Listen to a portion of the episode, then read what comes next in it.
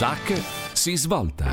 Chuck si svolta. Le storie ci danno la forza di cambiare, o almeno di provare a farlo. Chuck si svolta con Francesca Da Rossa su Wildline Radio. Buonasera a tutti, giovedì 10 novembre, nuova puntata di Chuck si svolta qui a Wildline Radio. Ho il piacere di avere questa sera con me la regia Jacopo Belluz. Ciao Jacopo. allora, e grazie mille per essere qui con noi stasera. Mandiamo anche un saluto caloroso a DJ Karins che purtroppo è a casa malato e quindi non poteva esserci. Ci sei mancato già per questa settimana, quindi vedi di tornare giovedì prossimo qui in diretta con noi. E bene, direi che stiamo per partire anche questa sera con una bellissima storia, quella di Antonino Petralia, che ci parlerà degli innumerevoli cambiamenti che ha intrapreso nel corso degli anni, culminati nell'incontro nel 2018 con Lorenzo Di Piero De Medici, detto il Magnifico. Sì, avete proprio capito bene. E proprio Lorenzo il Magnifico gli ha affidato in un sogno lucido un compito ben preciso, ma ce lo faremo raccontare direttamente da Antonino che si collegherà tra poco qui con noi. Quindi ora, come da rito, prendo in mano il mio Chuck e iniziamo così questa nuova puntata. Motore, Chuck, si svolta. Il primo brano scelto da Antonino è Sweet Home Alabama dei Leonard Skinner. A tra poco! Eccoci di nuovo qua in diretta, Chuck si svolta. Nel frattempo è venuto qui a trovarci in radio Sir Mattia Zanca. Ciao Mattia, bentornato. Ciao Francesca, buonasera. Ciao, ciao. Eccoci qui, quindi adesso siamo al gran completo e con me ho finalmente l'ospite di questa sera, Antonino Petralia. Ciao Antonino. Ciao Francesca e ciao a tutti gli ascoltatori. Falle felicissimo di essere qui con te e con voi, è meraviglioso. Grazie, che bel, che, bel, che, bel, che bell'intro che ci hai fatto. Senti, ma tu mi dicevi che avevi qualcosa da raccontarci su Pordenone? Guarda, sì, effettivamente eh. Pordenone eh, raccoglie un pezzo della mia storia e della mia, della mia adolescenza, dove sì. ho trascorso diversi anni eh, a Pordenone, ma più che altro a San Leonardo Valcellina. Mm. Ecco, e devo dire che è stato un posto molto molto particolare, soprattutto quando c'è stata la festa dei coscritti. Quindi, conoscendo quali sono le abitudini di quei sì. posti, abbiamo bevuto moltissimo, devo eh. dire, ma non più del solito, insomma, come da quelle parti ho portato tutti a casa, tutti i ragazzi coscritti a casa sì. e l'indomani mattina i genitori eh, al bar mi hanno chiesto sì. hai portato tu i, i, nostri figli a casa? E io ho detto sì, ecco adesso vieni a bere con noi. Bene, da quel momento sono stato battezzato come, come, come dire, cittadino onorario. Sei diventato local, insomma. Esattamente, esattamente. E devo dire che ne approfitto per salutarli sì. subito perché se li salutiamo alla fine saranno già ubriachi. Ecco. lasciamo perdere. Vabbè, dai. Ma e senti, dai, scherzo, invece pia- a Piazza Armerina dove sei nato, come ve la passavate? Allora, devo dire che quando ero piccolo la cosa sì. più bella da fare era andare in campagna ad arrostire la carne, sì, sicuramente bere. Io suonavo nella banda del paese e quindi sì. era molto divertente tutta questa parte allegorica. Ecco. Poi Piazza Armerina è in mezzo alla Sicilia ed è uno dei posti più verdi della mm. Sicilia. È circondato da boschi e un altro sport molto importante è la caccia. Qui si caccia tantissimo proprio a, a, grazie a questi boschi che ci sono che favoriscono la crescita di conigli e, ah. e, cioè, e per cui si mangiano molti conigli. E senti, eh, beh, intanto Piazza Armerina poi eh, vabbè, è una città ricca d'arte, di barocco, c'è il Palio dei Normanni, una città medievale, anche la città dei mosaici, no? In questa villa romana del Casale che è patrimonio UNESCO e tra parentesi, siccome ero andata a informarmi un po' meglio insomma su, sulla tua città natale e in vista dell'intervista ti devo confessare che mi è venuto in mente di esserci stata pure io durante la gita scolastica di fine liceo perché c'è un mosaico che me l'ha fatto ricordare che sono le bagnanti in bikini che se qualcuno di voi è curioso se le vada a vedere perché c'è questo mosaico ci sono queste bagnanti di epoca romana che però erano in bikini ed è stata una cosa che cioè, mi ricordo proprio da, dall'epoca insomma, del, del, liceo quando sono, sono, passata di là. E quindi insomma diciamo che sei nato proprio a pane d'arte, no? Sì, Respiravi esatto, arte esatto, proprio esatto. a 360 gradi.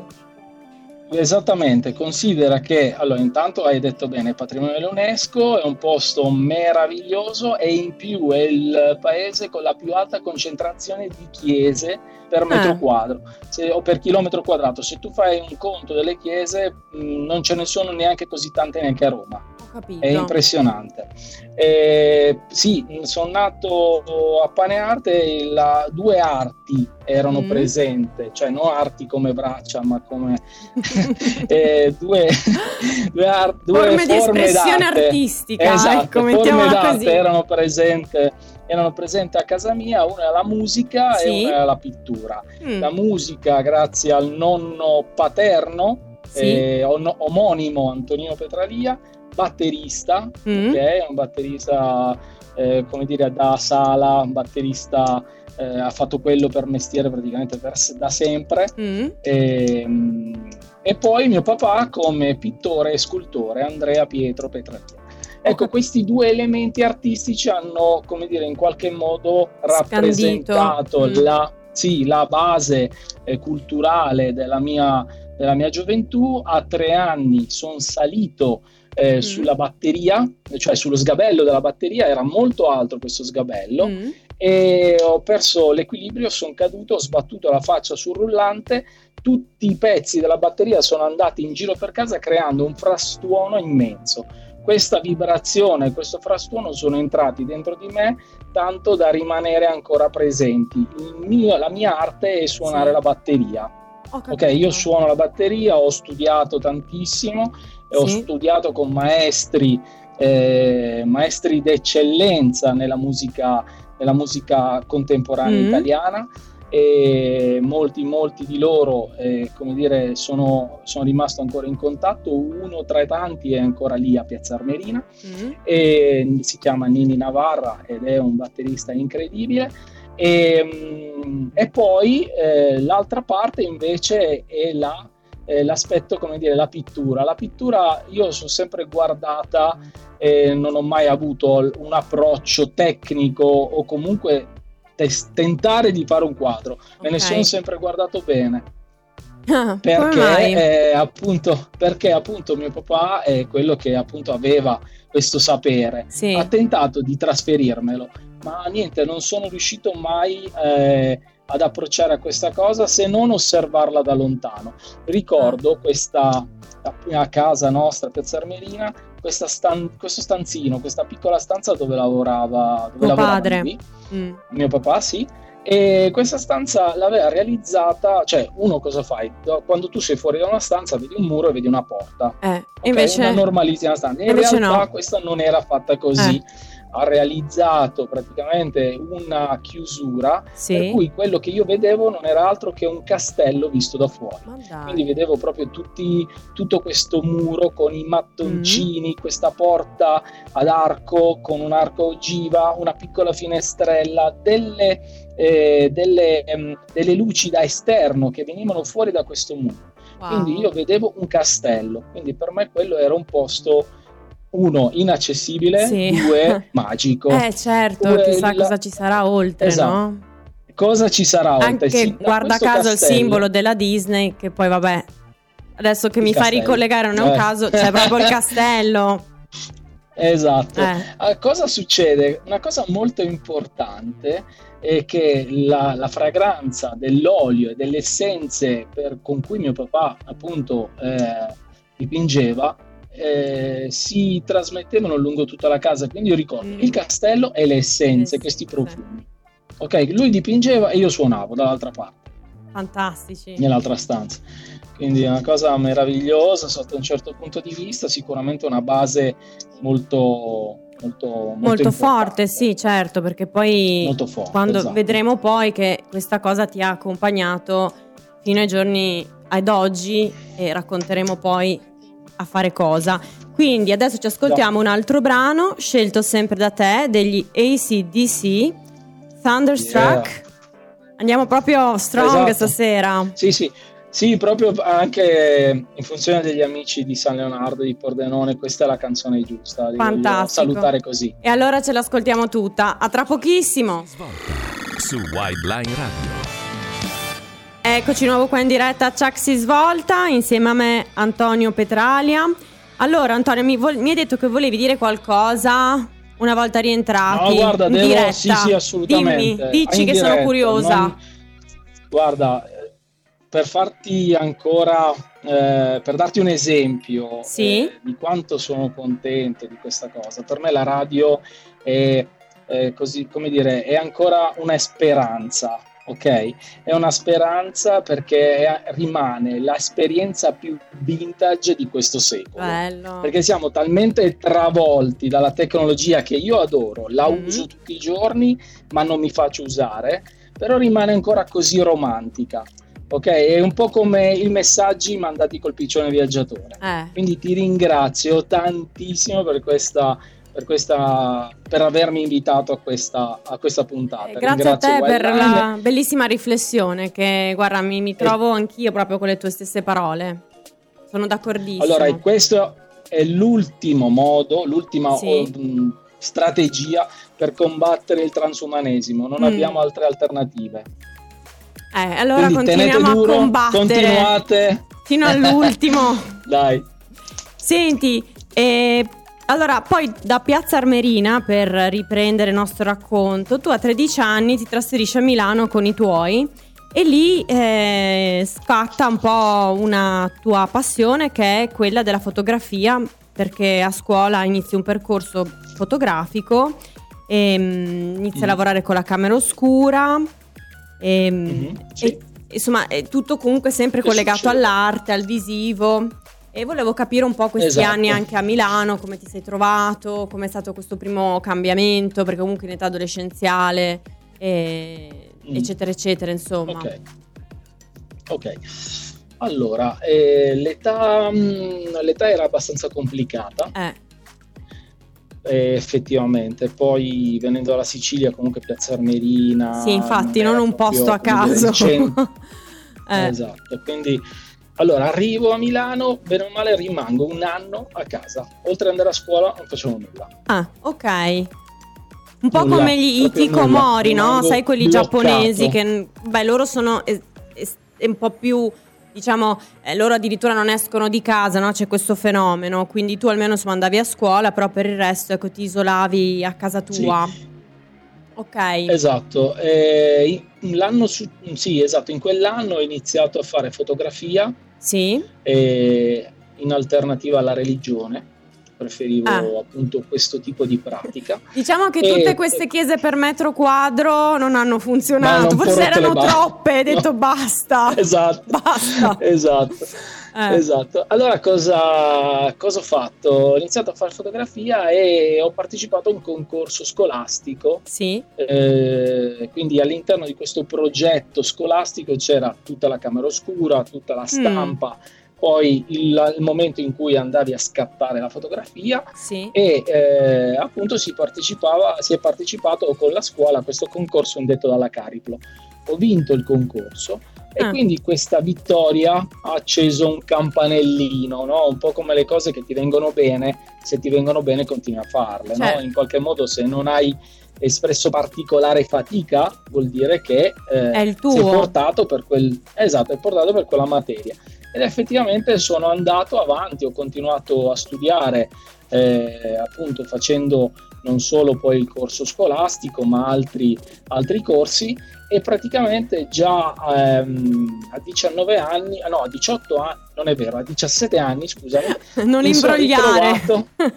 No, no, no, non Scherzo, imbroglio. scherzo. Per- ti, dico, ti dico che ero a 17 anni Sì. perché ero stranito del fatto che eh, un'antica azienda milanese che si chiamava ehm, Fratelli Viganò Sì. eh, mi ha praticamente assunto. Io Ah. avevo 17 anni e mi ha assunto come stampatore di camera oscura. Ok. E avere que- ed era strano per me perché io ero minorenne e dicevo com'è possibile essere assunto tanto è vero che quell'assunzione ha svoltato parecchio la mia vita perché io sono passato a fare il serale Sì. ok perché la mattina lavoravo Certo. Ok? E mi ritrovavo e lavoravo con quello che era la mia, la mia passione del momento, quindi sì. la fotografia, la camera oscura, che mm-hmm. è un mhm. po' come la radio, molto vintage. Esatto, esatto, molto romantica. Esatto, molto romantica. Sì. E devo dire che da lì eh, imparare l'utilizzo dei, degli acidi, eh, mm. dei solfuri, per poter appunto sviluppare una, una, fotografia e addirittura correggerla in camera oscura, sì. quando Photoshop non esisteva. Ok, è possibile togliere lo sfondo da una fotografia in bianco e nero una volta stampato? Sì, è possibile farlo, ecco. grazie a degli acidi specifici. Ok, detto questo, detto questo eh, il percorso eh, sulla fotografia è andato avanti. Mm. A un certo punto il mio professore di fotografia mi, mi contatta, vede i lavori che faccio e dico, senti, ma per, mi, mi chiede se apriamo uno studio insieme e quindi io acquisto le mie, eh, le mie macchine fotografiche, sì. ok? Eh, dell'epoca, erano un medio formato molto interessante, vado dal mio professore, si chiama Mattias Mucchi, sì. personaggio tedesco di Berlino dell'Est molto particolare, e che insomma mi, mi, mette in questo campo della, della, fotografia e della foto in studio. Mm. La foto in studio può essere utilizzata, può essere fatta sia a persone, ok? Quindi i famosi book, sì. oppure eh, in lifestyle eh, per creare appunto delle foto a dei set preconfezionati di oggetti, quindi okay. ciò che na- natura viva e natura morta. Mm. Eh, tutto questo segue, eh, segue un flusso naturale. Mm. Ehm, il desiderio, insomma, mi approccio alla, alla, tecnologia e mi approccio a Photoshop e da lì... Eh, inizia a fare anche grafica. Se- inizia a fare anche grafica grazie a Photoshop che è uno strumento meraviglioso.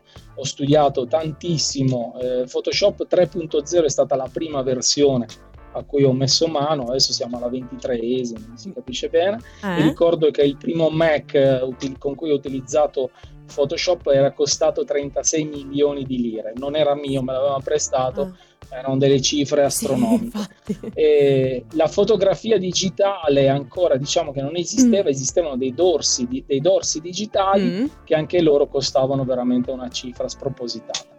Si applicavano alle macchine fotografiche analogiche per intenderci okay. e rendevano una macchina analogica e la trasformavano in digitale. Okay. Vabbè, detto questo, arrivo a eh, da fare la mia piccola ditta diretta. Esatto, okay. che ha un nome molto carino, devo dire, anche promettente. Si chiama Siti Preziosi, giusto?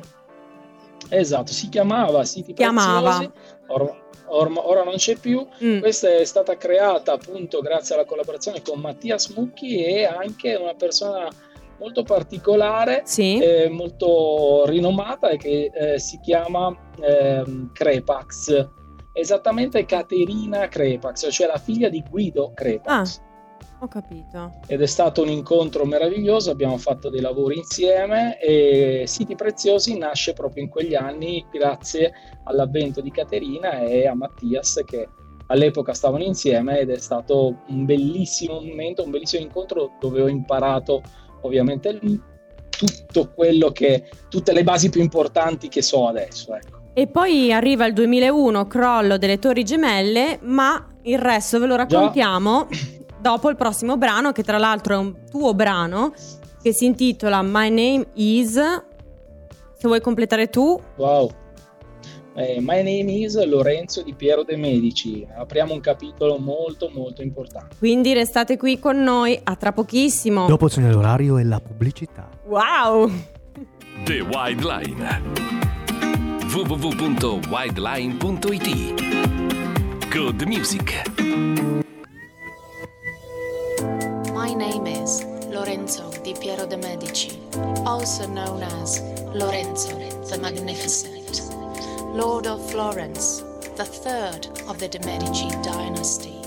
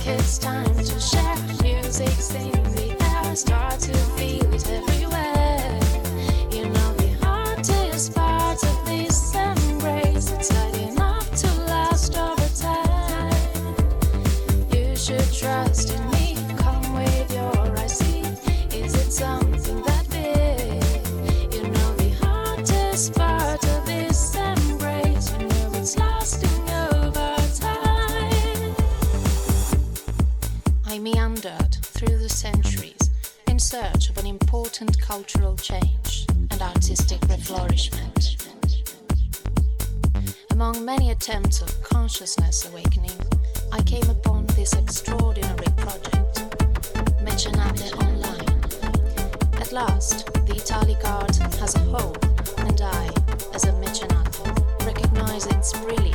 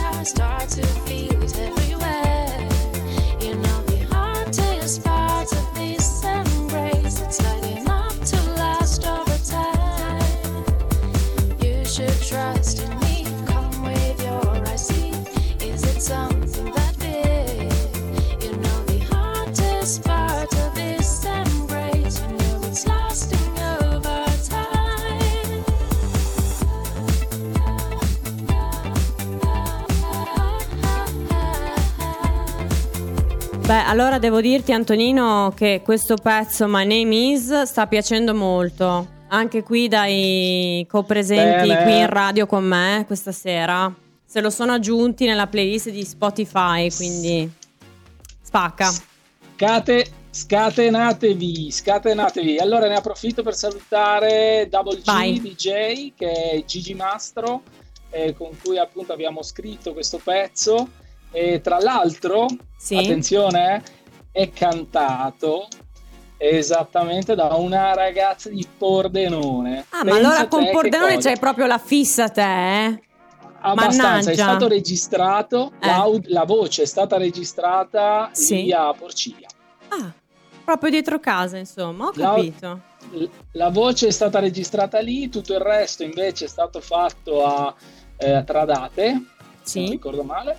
E poi abbiamo fatto invece le riprese, ecco, vi invito a guardare il videoclip perché è pazzesco. È vero, Eh, confermo. Parla d'arte.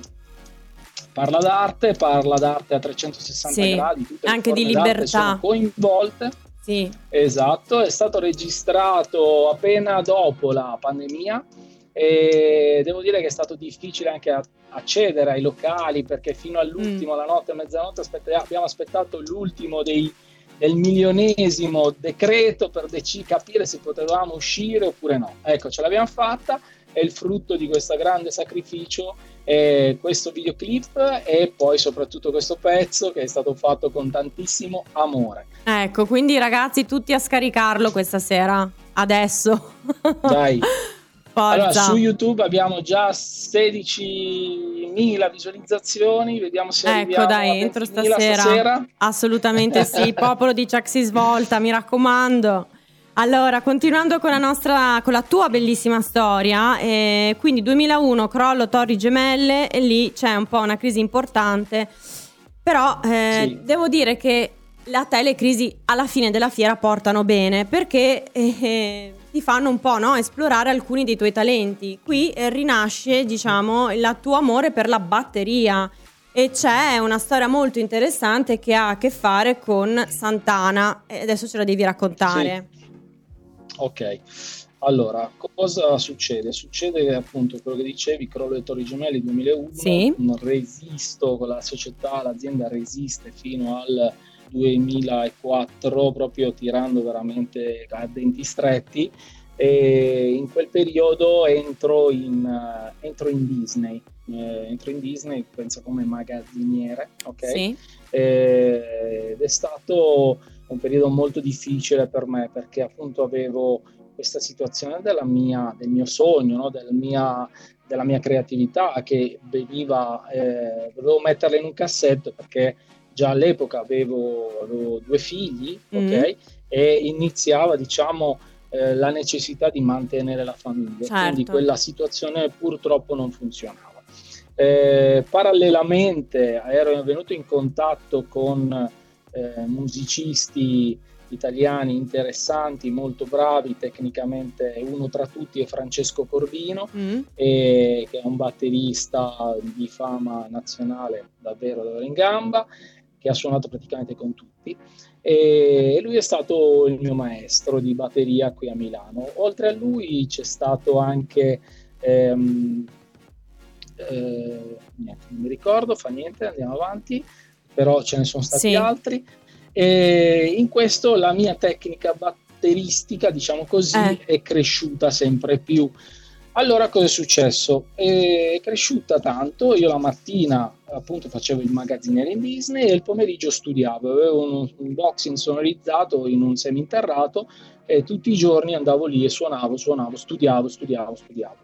A un certo punto cosa succede? Avendo studiato delle tecniche specifiche, grazie a Corvino e non solo, ehm, delle tecniche specifiche per suonare la batteria esattamente come erano i pezzi originali, e ho, come dire, è venuto fuori una, un, an- un annuncio che cercavano Sì. il batterista eh, appunto per la tournée italiana eh, Di Carlo Santana. Quindi sono and- esatto, sono andato a presen- mi sono presentato, ma così per puro telefonato ovviamente. Esatto, ho detto, ah, voglio, com-" anche perché il genere mi piaceva, quindi sapevo bene. Poi Santana ha tanti obbligati nella, nella struttura musicale e quindi quando devi suonare la batteria devi assicurarti di rispettare quegli obbligati per rispettare gli altri musicisti e la logica con cui è stato costruito il pezzo Ok. altrimenti si smette di ballare. Ok? Detto questo, ho scritto i, i pezzi che loro mi hanno detto eh, che avrebbero voluto sentire, così mi sono fatto tutta la partitura di questa roba qui e sono andato a fare questo provino. Non ricordo dove era, sinceramente, comunque uno Mm. degli studi di Milano molto molto grandi. Arrivo in questo piazzale dove era pieno di batteristi, ma ce ne saranno stati almeno 200, almeno, eh. Una cosa impressionante, tutti avevano tutta la loro attrezzatura, chi aveva il doppio pedale, chi era lì che si, si- si stava addestrando, si stava, si stava riscaldando, insomma, io E ero tu cosa facevi mentre- scena. Tu con Niente, cosa eri andato? Io ero lì tranquillo, avevo le mie bacchette eh? e la partitura. Basta. Basta, due fogli di partitura. Fantastico. E quindi, e quindi, ho detto, va bene, chi se ne frega, tanto cioè, mi diverto, certo, è comunque un'esperienza. È un'esperienza. All- esatto, allora a un certo punto, vabbè, mi metto in fila, loro segnano chi che c'ero io, segnano il mio nome, mi chiamano, toccava a me, ovviamente man mano entravano, uscivano batteristi, insomma, ognuno suonava 3-4 pezzi e poi usciva. E insomma, a un certo punto, appunto, mi chiamano, tocca a me, io entro in questa sala, trovo i chitarristi supporter, il batterista, c'erano i fiati e c'erano anche le percussioni, quindi il set era completo. Non c'era Carlo Santana ovviamente, ma non, non c'erano neanche i, i, musicisti, i primari, i primi, mm. cioè era ancora in una fase di selezione, quindi loro, i musicisti principali non c'erano. Vabbè, morale della favola, eh, mi chiedono da dove volessi iniziare, ho detto guarda, ce li ho scritti in quest'ordine, a voi va bene? Sì, sì, va bene. Mi danno loro il tempo con cui volevano eseguire i pezzi, quindi sì. mi dicono la velocità, ok? Partiamo col primo e ci siamo rivisti alla fine del quarto pezzo. I pezzi li abbiamo suonati uno dietro l'altro. Io mi sono attenuto esclusivamente alla partitura e loro hanno fatto quello che dovevano fare. Alla fine di tutto mi hanno detto ok, grazie, le faremo sapere. Classica risposta. esatto, quindi me ne vado e eh. me ne vado. Quello era un periodo di cambiamento molto per, per me molto importante sì. perché eh, in quel momento eh, io sì, allora nel frattempo ero passato qualche anno ok, in Disney, eh, quindi questo evento sarà successo intorno al 2009-2010. Ok. okay? E, e quindi ero già praticamente diventato vice direttore in Disney, mm. avevo già aperto una serie di negozi, però ero sempre, avevo sempre il piede nella Dall'altra musica parte, ero in sì. Esatto, infatti pensa che il venerdì, sabato e domenica in quel periodo io suonavo fisso nel locale Milano. Ah. e avevo diverse band con cui appunto suonavo, ogni sera era una formazione diversa. Al Roppongi di Saronno avevo la formazione fissa musicale, ma il cantante cambiava ogni sera, quindi è una cosa meravigliosa.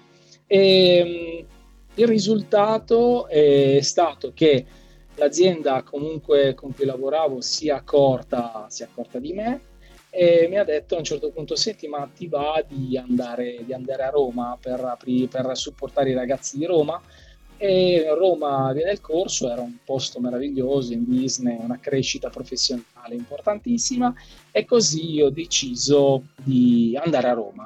Okay. Eh, quella, se- quella, sera eh, mi chiamano, mi chiama il uh, tour manager appunto che seguiva tutte le operazioni per uh, Santana, Santana, e mi aveva detto che c'ero io in lista per entrare, per cui ero stato scelto e lì ho rifiutato perché ho spiegato che avevo già senza indugio. fatto.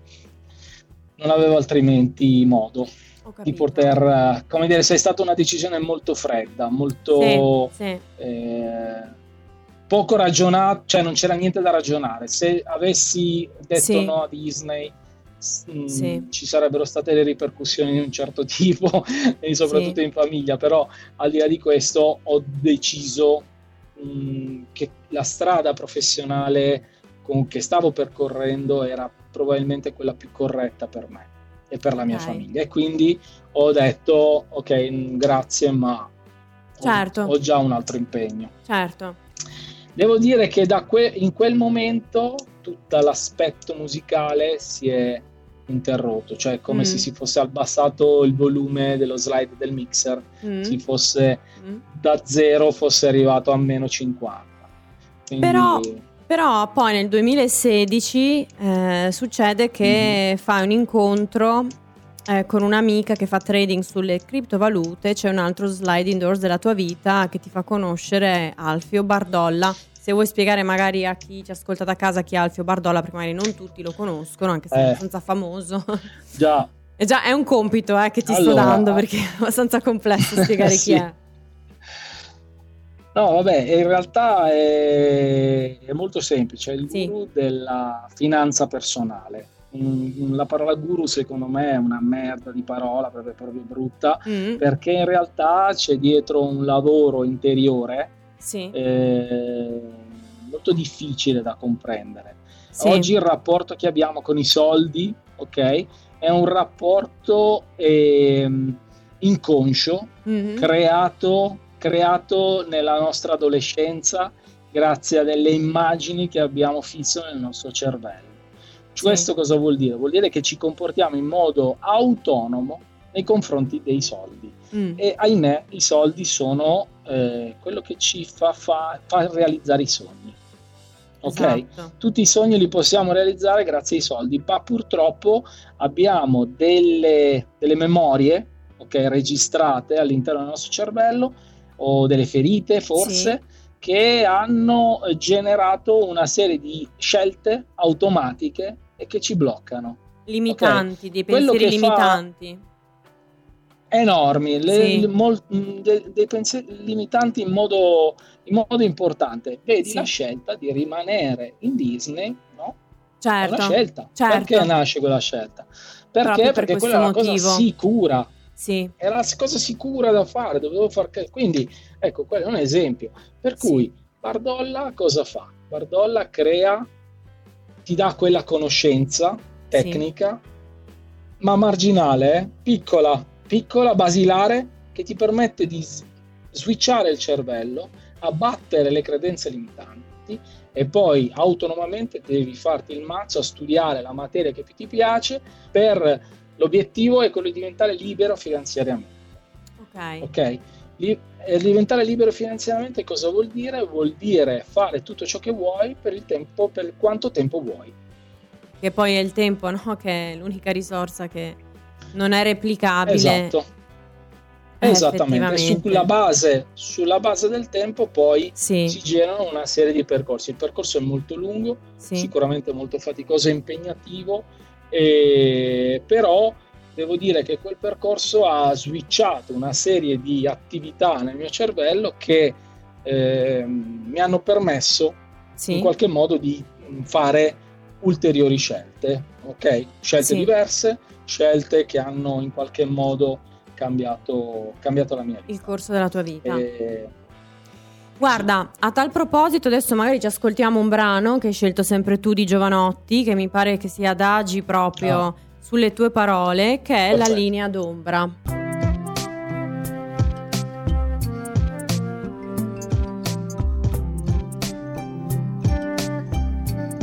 Eccoci di nuovo qua in diretta Chuck si svolta, con me sempre Antonino Petralia.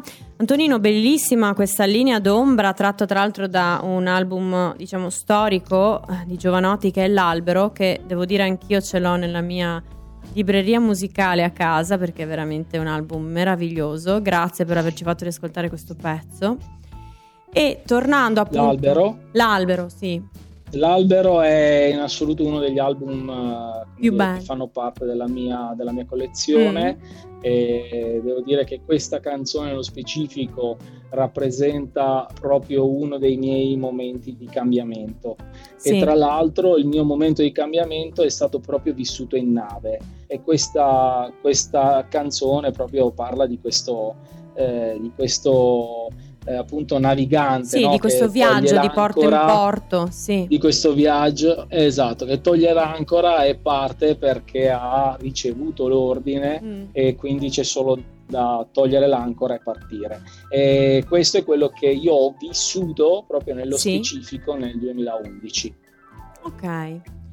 E invece poi tornando un po' più avanti, quindi 2016-2017, in- fai questo percorso con Sì. Alfio Bardolla e da lì successivamente poi arriviamo a una cosa unica e particolare, ovvero che nel 2018 fai un sogno lucido dove nel sonno ah, diciamo, incontri Lorenzo Di Piero de Medici, il magnifico. Yes. Lorenzo è magnifico. esatto esatto E in Allora, questo sogno diciamo cosa ti dice questo è sta- sogno? che, allora cosa mi dice non te lo posso dire ma posso sicuramente posso Qualcosina, dai. sicuramente posso sicuramente mostrare quello che mi è stato detto Sì. e step by step costruisco ogni giorno. Allora, innanzitutto è giusto fare un cappello introduttivo a questo momento storico Dove in quel momento io lavoravo, avevo lasciato eh, Disney mm. e ero entrato in Primark facendo appunto gli, la, apri, aprendo i punti vendita Primark in Italia. Mm. Quindi sono stato a Liegi, sono stato il, uno dei primi dieci okay, assunti dall'azienda. Eh, quindi ho lasciato Palermo per andare a Liegi e da sì. Liegi poi siamo venuti ad Arese a Milano. Abbiamo aperto questo posto con eh, 560 dipendenti, insomma una macchina da guerra più che un negozio e mm-hmm. in Italia nessuno era preparato a quelle dinamiche, a quelle situazioni e quello per me è stato un momento molto difficile a livello professionale perché, perché l'essere umano viene completamente, come dire, spremuto come un limone, un mm. termine che usa spesso mio papà, e perché? Perché tu devi far andare la macchina, devi far andare avanti la macchina indipendentemente da quelli che sono i tuoi, eh, i tuoi desideri, i tuoi bisogni, le I tue tuoi necessità. ritmi anche. I tuoi ritmi, ah, i ritmi sono completamente eh. proprio stati sballati in quel periodo. Detto questo, in un momento quindi di psicolo- psicologico molto molto difficile, mm-hmm. eh, in una notte appunto molto, molto travagliata, eh, ricevo questo sogno. Ero sveglio, eh, dormivo ma ero sveglio, quindi come l'hai detto tu ero appunto un sogno lucido, sì. eh, dove questo incontro eh, è stato proprio reale, per me reale, con Lorenzo di Piero de Medici, che appunto mi ha spiegato fondamentalmente che cosa ha fatto lui come mecenate okay. e come ha realizzato, come ha realizzato la Lega Italica e come mm. l'ha finanziata. Ok, la Lega Italica è una, è una, una lega militare che sì. serviva proprio a proteggere le terre del nord, del nord Italia. Ok, questo è quello che lui mm, me li ha spiegato, mi ha spiegato come lo ha fatto e io ho trascritto tutto quella notte lì. Eh, così ho passato il progetto, cioè questo scritto a mio papà, sì. l'ho fatto leggere, lui è rimasto è rimasto stranito perché non cap- cioè, mi ha detto questa roba dove l'hai copiata? E io ho detto guarda, sinceramente è successa che l'ho scritta io e sì. di mio pugno, ma in realtà arriva da questo sogno. Mm. E quindi questo sogno gli abbiamo dato un nome, appunto si chiama Mecenate, mecenate.online, è un sito internet, siamo alla terza versione di questo sito eh, ha iniziato questa strada, questo percorso, questo progetto l'ha iniziato questo percorso con una, un'ideologia che però man mano è evoluta, è evoluta col tempo, è evoluta mm. con le necessità di mercato.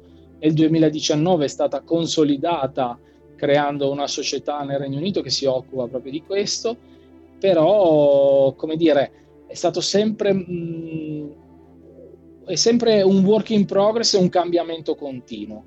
Devo dire che abbiamo una community, una community chiusa su Facebook con oltre 890 artisti mm-hmm. iscritti eh, che ci seguono.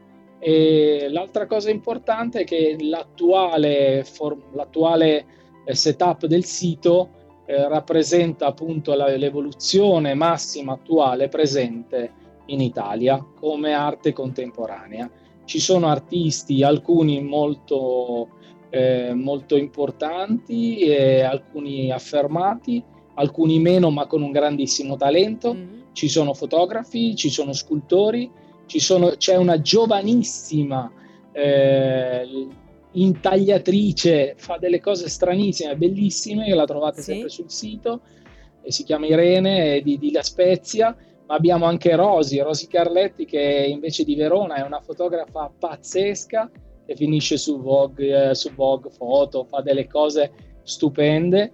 Riguarda, eh, presto uscirà la sua intervista, la troverete sui social, eh, ma ne abbiamo tantissimi, abbiamo anche i classici, Paolo Nuti, eh, Maurizio Bini, eh, stiamo esponendo in questo momento a Milano, in eh, piazza Filippo Meda, in piazza Filippo Meda al Gatto Rosso, al bistro del Gatto Rosso, mm-hmm. abbiamo proprio Claudio Cionini, uno degli otto toscani, eh, un'altra meraviglia dell'arte nostra, e per non dimenticare Luca, ehm, eh, oh mamma mia, mi sono dimenticato il cognome, eh, l'amico di Lecco. Ok. Aspetta, oh mamma E vedrai che ti dopo. arriva, me lo dirai dopo, sono sicura. te, lo, te lo dico dopo, te lo dico dopo. Beh, comunque sono tanti gli artisti Sì. che si stanno interscambiando in questo momento e devo dire che ce n'è uno più bravo dell'altro. Io ho una domanda. Eh, Tu parli di portare l'arte italica nel mondo, non italiana. Vuoi spiegarci questa sottile differenza?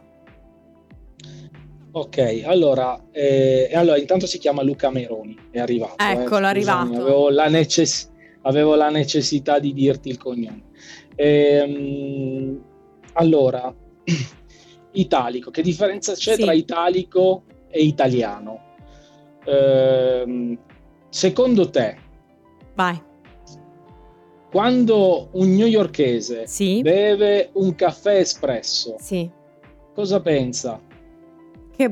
Oddio, dipende dove lo beve. Se è fatto alla magna- all'italiana, ca- dirà a- che buon caffè. A casa sua, Eh, a casa con la sua, un caffettiera espresso- dell'espresso, quella con le capsule. Eh, un espresso, si Eh. beve un espresso, che cosa Ah, fa? Dirà che Cosa spero che pensi? dica che è buono. Voglio tornare in Italia presto. Non lo so. Ok. Eh, lui Chiude gli occhi e pensa sceglie- all'Italia.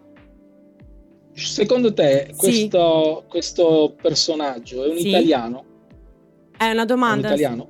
Potrebbe esserlo come no, dipende. No, è un italico. Ok. Perché? Perché eh, sta ragionando col gusto degli italiani.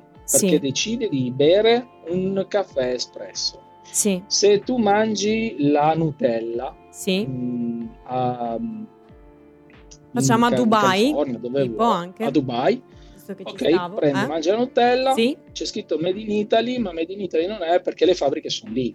Mhm, Ok. Ok. Ok. Ti faccio un altro esempio, hai viaggiato il mondo e lo so che lo, lo hai, hai viaggiato. Non raccontiamo troppo di me.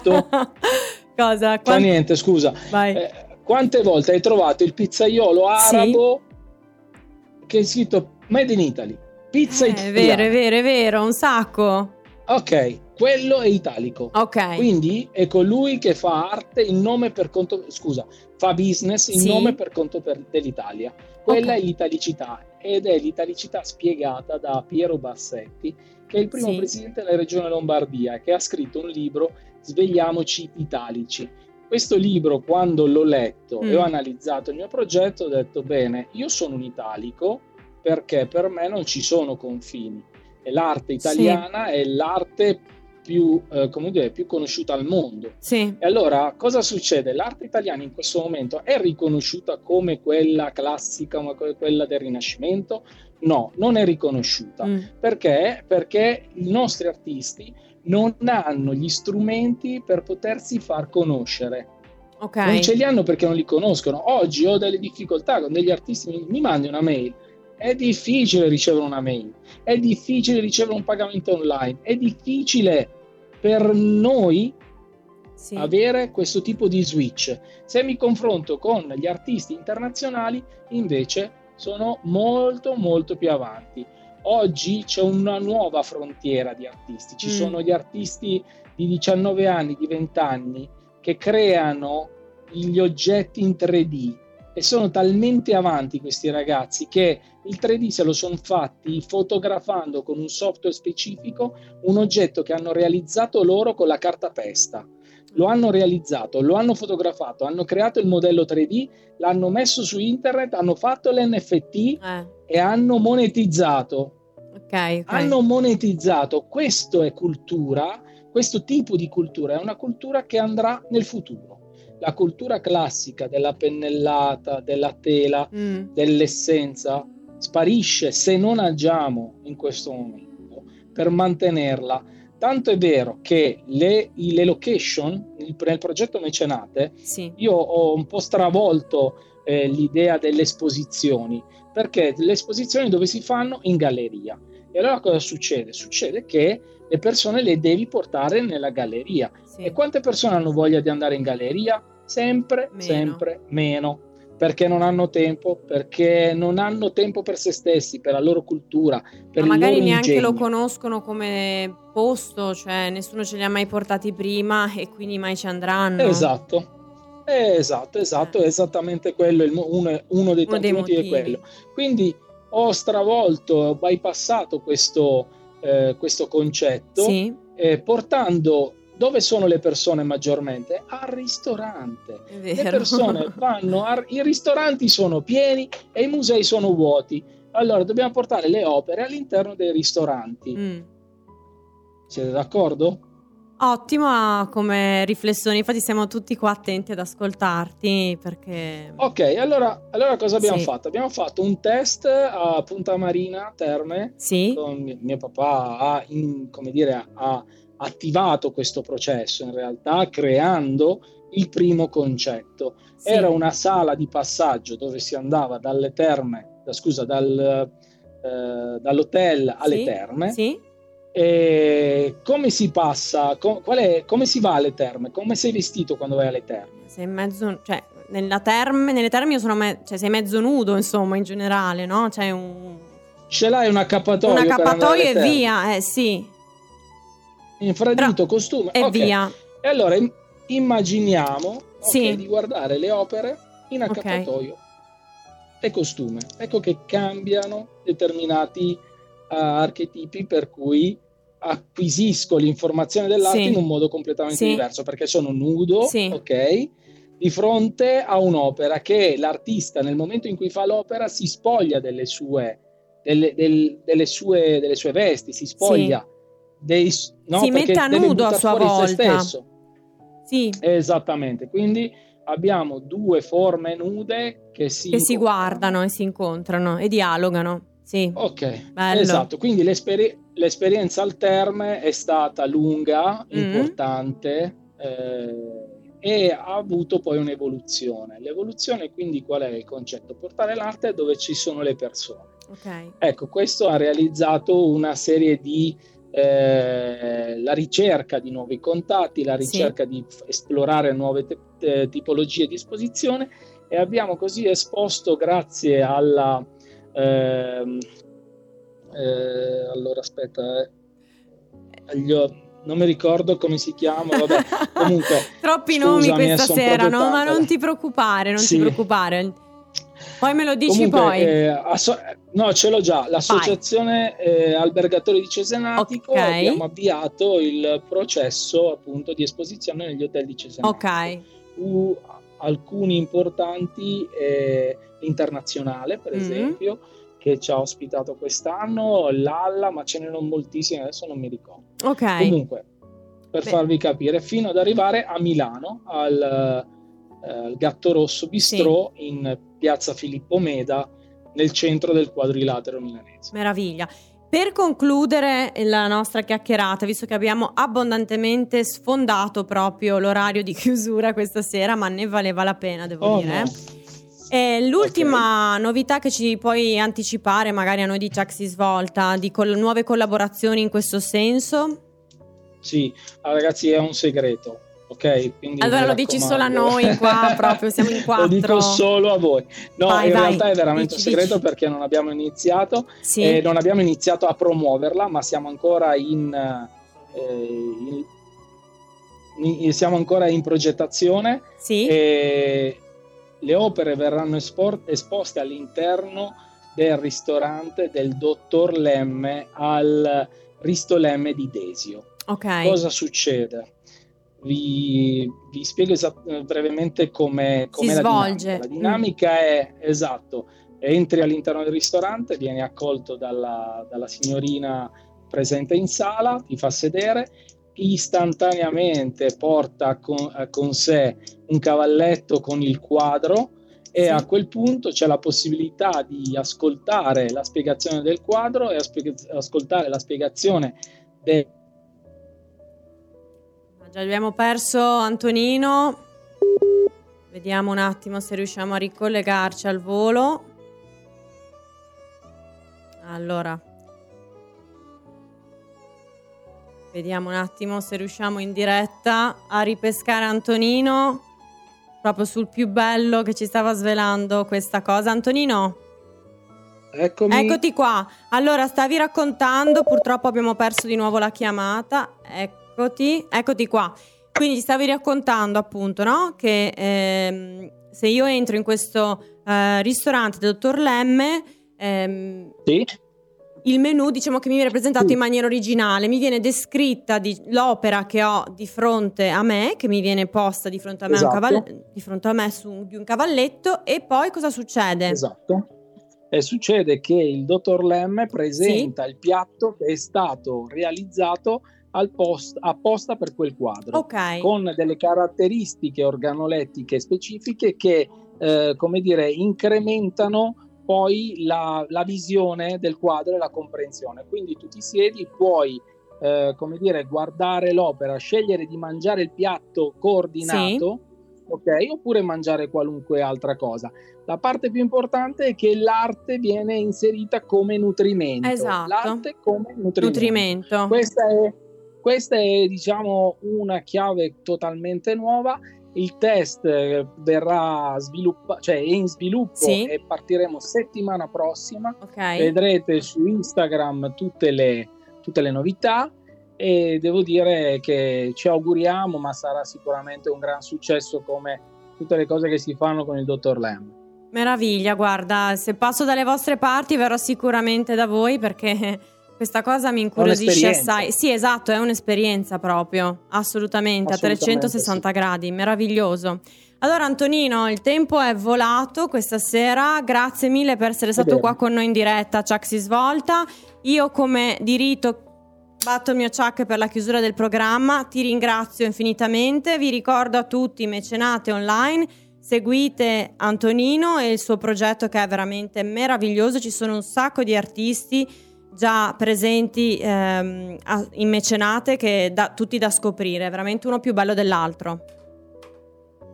A presto, grazie. Grazie, grazie. A, grazie a tutti. Ciao. Ciao, buona serata, giovedì prossimo.